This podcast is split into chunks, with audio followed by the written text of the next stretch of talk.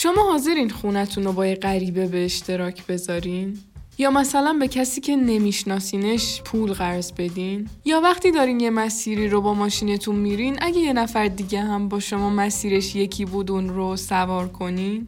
جدا از اینکه جواب شما به این سوال ها چیه این سبک از زندگی اشتراکی سال هاست که توی دنیا داره اجرا میشه و روز به روز هم توی زمینه های مختلفی داره نمود پیدا می‌کنه. تو این قسمت می‌خوایم بگیم علتهای اصلی که این نوع از زندگی داره خیلی رایج میشه چیه؟ و اینکه اقتصاد پلتفرم اصلا چیه؟ چه تغییری تو زندگی ما ایجاد کرده؟ شاید اصلا خودتونم یه ایده تو این زمینه داشتین که هنوز جاش تو بازار خالیه. خلاصه که این موضوعیه که تو دنیا هم خیلی بحث برانگیزه و راجع به ابعاد مختلفش نظرهای متفاوتی وجود داره و خیلی به چالش کشیده میشه.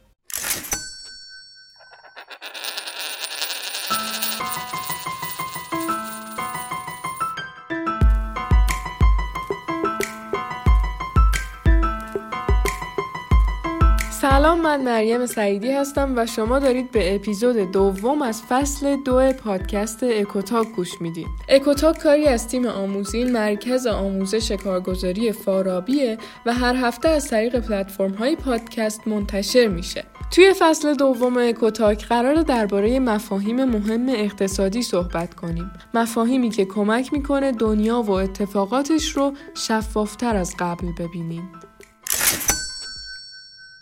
ایده اقتصاد اشتراکی اولین بار توسط شرکت ایبی که یه شرکت خرید و فروش آنلاینه مطرح شد که اتفاقا بنیانگذارش هم یه ایرانی آمریکایی بود. اون موقع رایج ترین شیوه خرید و فروش این بود که یه عده اجناسشون رو توی انبار نگه می داشتن و بعد در اختیار مشتری های خودشون قرار می دادن. ایبی اومد یه پلتفرم 24 ساعته راه اندازی کرد که توی اون دیگه هم خورده فروش ها یا همون واسطه های بین کارخونه و مشتری و هم فروشنده های معمولی می‌تونستن اجناسشون رو با قیمت های رقابتی ارائه کنن و مردم هم خب از طریق همون پلتفرم ها می‌تونستن ازشون خرید کنن. این اولین قدمی بود که برای حذف دلال ها و ارتباط مستقیم خریدار و فروشنده برداشته شد. البته الان شرکت های آمازون و اوبر بیشتر از ایبی مورد توجهن و نماد اقتصاد اشتراکی مدرنن ولی خب اولین بار ایبی این ایده رو اجرا کرد. بعد از ایبی شرکت بی تو سال 2008 با هدف اینکه مردم بتونن فضای خونهشون رو به کسایی که می‌خوان مثلا توی شهری اقامت کنن اجاره بدن تأسیس شد. ایده اشتراک خونه و اجاره کوتاه مدت به خاطر تنوع لوکیشن و قیمت های مختلفی که به مردم ارائه می‌داد خیلی جواب داد و کسب و کار هتل ها و اقامتگاه ها رو به چالش کشید و یه جورایی انحصار اونها رو تموم کرد. و بعد از اینم که Airbnb کلا ذهنیت مردم رو نسبت به اشتراک محل زندگی و کلا اقامت عوض کرد کل این صنعت اجاره محل زندگی شکوفا شد. اقتصاد اشتراکی علاوه بر اینکه نحوه خرید و فروش ما رو عوض کرده نحوه کار کردن مردم رو هم تغییر داده. همون ایبی که گفتیم باعث شد خیلی از کسب و کارهای نوپا بتونن محصولاتشون رو تو معرض دید خیلی از مردم دنیا قرار بدن حتی. در کنار اون پلتفرم های اقتصاد اشتراکی باعث شده که خیلی ها بتونن شغل هایی که ساعت های منعطف تری داره رو پیدا کنن. مثلا وقتی اوبر و لیفت که حالا معادل ایرانیشون همون اسنپ و تپسی و کلا همین سامانه های حمل و نقل آنلاین تأسیس شدن این امکان رو فراهم کرد که اگه کسی مثلا تو راه برگشت از سر کارش یا دانشگاه یا هر وقت دیگه ای مسیرش با یه نفر دیگه یکی بود اون رو سوار کنه و از اون طریق کسب درآمد کنه. پس می‌بینیم که این پلتفرما ضمن اینکه نهادهای واسطه ای رو دارن حذف می‌کنن خیلی زندگی بهینه تر و آسون تری رو برای ما دارن ایجاد می‌کنن. انقدری که نمی‌دونیم دیگه بدون اونا چجوری باید زندگی کنیم.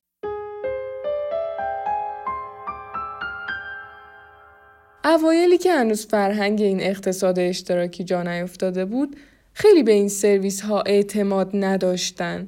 اگه یادتون باشه توی ایران هم حتی وقتی این سرویس های حمل و نقل آنلاین اومدن خیلی علیهشون مقاومت وجود داشت و های مختلفی دربارهشون می‌گفتن. بالاخره یه تغییری داشت شکل می‌گرفت و این مقاومت علیه تغییر همیشه وجود داره. ولی خب هم توی دنیا هم نسبتا توی ایران بعد از یه مدت که از این سرویس های مثلا حالا تو دنیا آمازون و ایر بی ام بی استفاده شد مردم کم کم با نحوه کارکرد اینا آشنا شدن و دیگه بهشون اعتماد کردن. ولی در کنار تجربه خود مردم فرهنگ سازی و آموزش هم توی دنیا راجع به این اقتصاد اشتراکی انجام می شد. کتاب هرچی مال منه مال توه یا What's Mine is Yours با همین هدف با موضوعیت اقتصاد اشتراکی سال 2010 توسط خانم ریچل بوستمن نوشته شد. تو این کتاب اول میاد مفهوم فعالیت اجتماعی اقتصادی که به صورت اشتراکی انجام میشه رو توضیح میده و بعد به صورت مفصل تری میاد مفهوم مصرف اشتراکی یا همون collaborative consumption رو توضیح میده. بعد میگه لازمه این انقلاب اجتماعی یعنی نویسنده این رو یک انقلاب اجتماعی می‌دونه حرکت به سمت اقتصاد اشتراکی رو. میگه لازمه این انقلاب استفاده از منابع مشترک و پلتفرم های متعدده تا در نهایت کل جامعه از ارزشی که ایجاد میشه بتونن نفع ببرن. بعد نویسنده میگه واحد پول این نوع اقتصاد اعتماده. و بدون اعتماد همکاری ممکن نیست و اقتصاد اشتراکی شکست می‌خوره. آخرش هم میگه که گسترش این اقتصاد اشتراکی روی فرهنگ سازمان ها هم تاثیر گذاشته و اهمیت ارتباطات رو بیشتر از قبل بهشون ثابت کرده. اسمای دیگه اقتصاد اشتراکی gig economy یا اقتصاد gig ها به خاطر مدل شغل هایی که توی این بستر ایجاد میشه. اقتصاد دسترسی یا access economy اقتصاد اجاره یا سرمایهداری بر پایه جمعیت یا crowd-based capitalism به خاطر اینکه این نوع اقتصاد به تعداد زیادی آدم اجازه تعامل و فعالیت رو روی یه پلتفرم میده.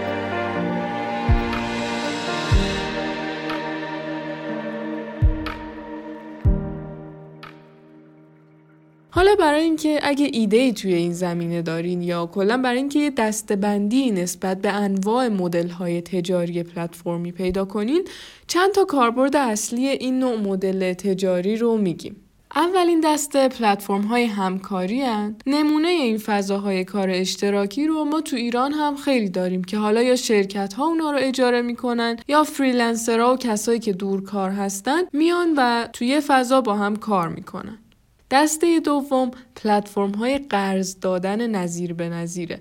یعنی شرکت هایی که به اشخاص اجازه میدن که توی پلتفرمشون به همدیگه با یه نرخی پایین تر از نرخ مصوب پول قرض بدن. دسته سوم اسمش fashion platform ه که کسب و کارها توی اون به مردم اجازه میدن روی سایتشون لباسهاشون رو بفروشن یا اجاره بدن. دسته آخرم که freelancing platform ه که توی اون یه طرف میاد پروژه هایی که داره و می‌خواد یکی انجامشون بده رو می‌ذاره و یه طرف هم freelancer هایی هستن که دنبال پروژه میگردن. حالا این پروژه می‌تونه هرچی باشه چه کسب و کارهای سنتی چه کلا هر چیزی که نیاز به نیروی کار داشته باشه. پیش بینی ها نشون میده که تا سال 2025 ارزش اقتصاد اشتراکی به 335 میلیارد دلار می‌رسه. شرکت های بزرگ فناوری مثل اپل و گوگل و مایکروسافت و آمازون و علی بابا همشون از مدل تجاری اقتصاد پلتفرمی استفاده می‌کنن و هر کدومشون یه نوع بازارچه اختصاصی برای رابطه مستقیم بین مصرف کننده و تولید کننده دارن. الان دیگه شرکت های بزرگ و قدیمی چه توی ایران و چه توی دنیا اگه تا الان این کارو نکردن و به اقتصاد پلتفرمی رو نیاوردن برای اینکه بتونن توی بازار باقی بمونن باید تمام خدمات خودشون رو روی پلتفرما ارائه کنن. تا همونطور که گفتیم هم هزینه های واسطه گری برای خودشون کمتر شه و هم مصرف کننده ها بتونن خیلی بهینه تر به کالا و خدمتی که می‌خوان برسن. پس هر ایده جدیدی هم که کلا بخواد توی بازار راه خودش رو پیدا کنه و موفق شه باید یه جوری سهم خودش رو توی این اقتصاد پلتفرمی و اشتراکی پیدا کنه.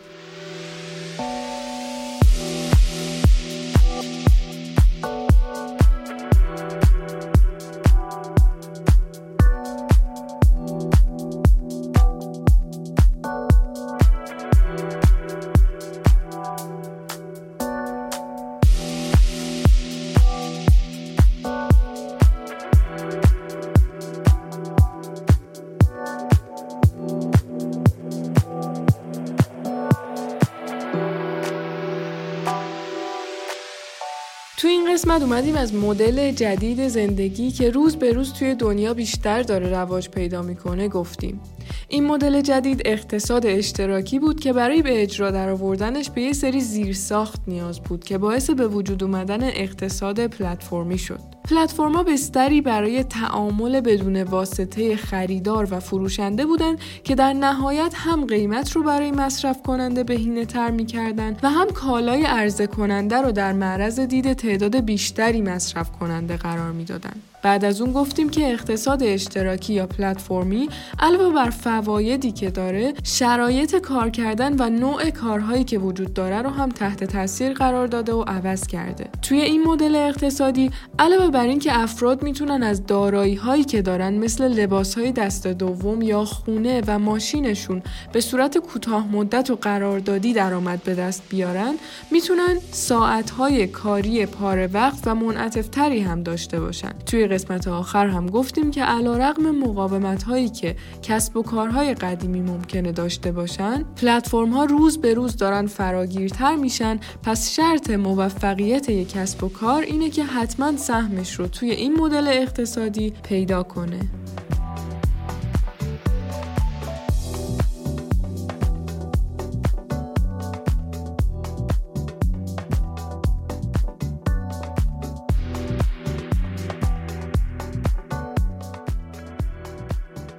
امیدوارم که از شنیدن این اپیزود لذت برده باشین و براتون مفید بوده باشه. نظراتتون رو برای ما کامنت کنین یا از طریق ایمیل اکوتاک که توی قسمت توضیحات پادکست اومده برامون بفرستین. تا هفته بعد مواظب خودتون و کسایی که دوستشون دارین باشین.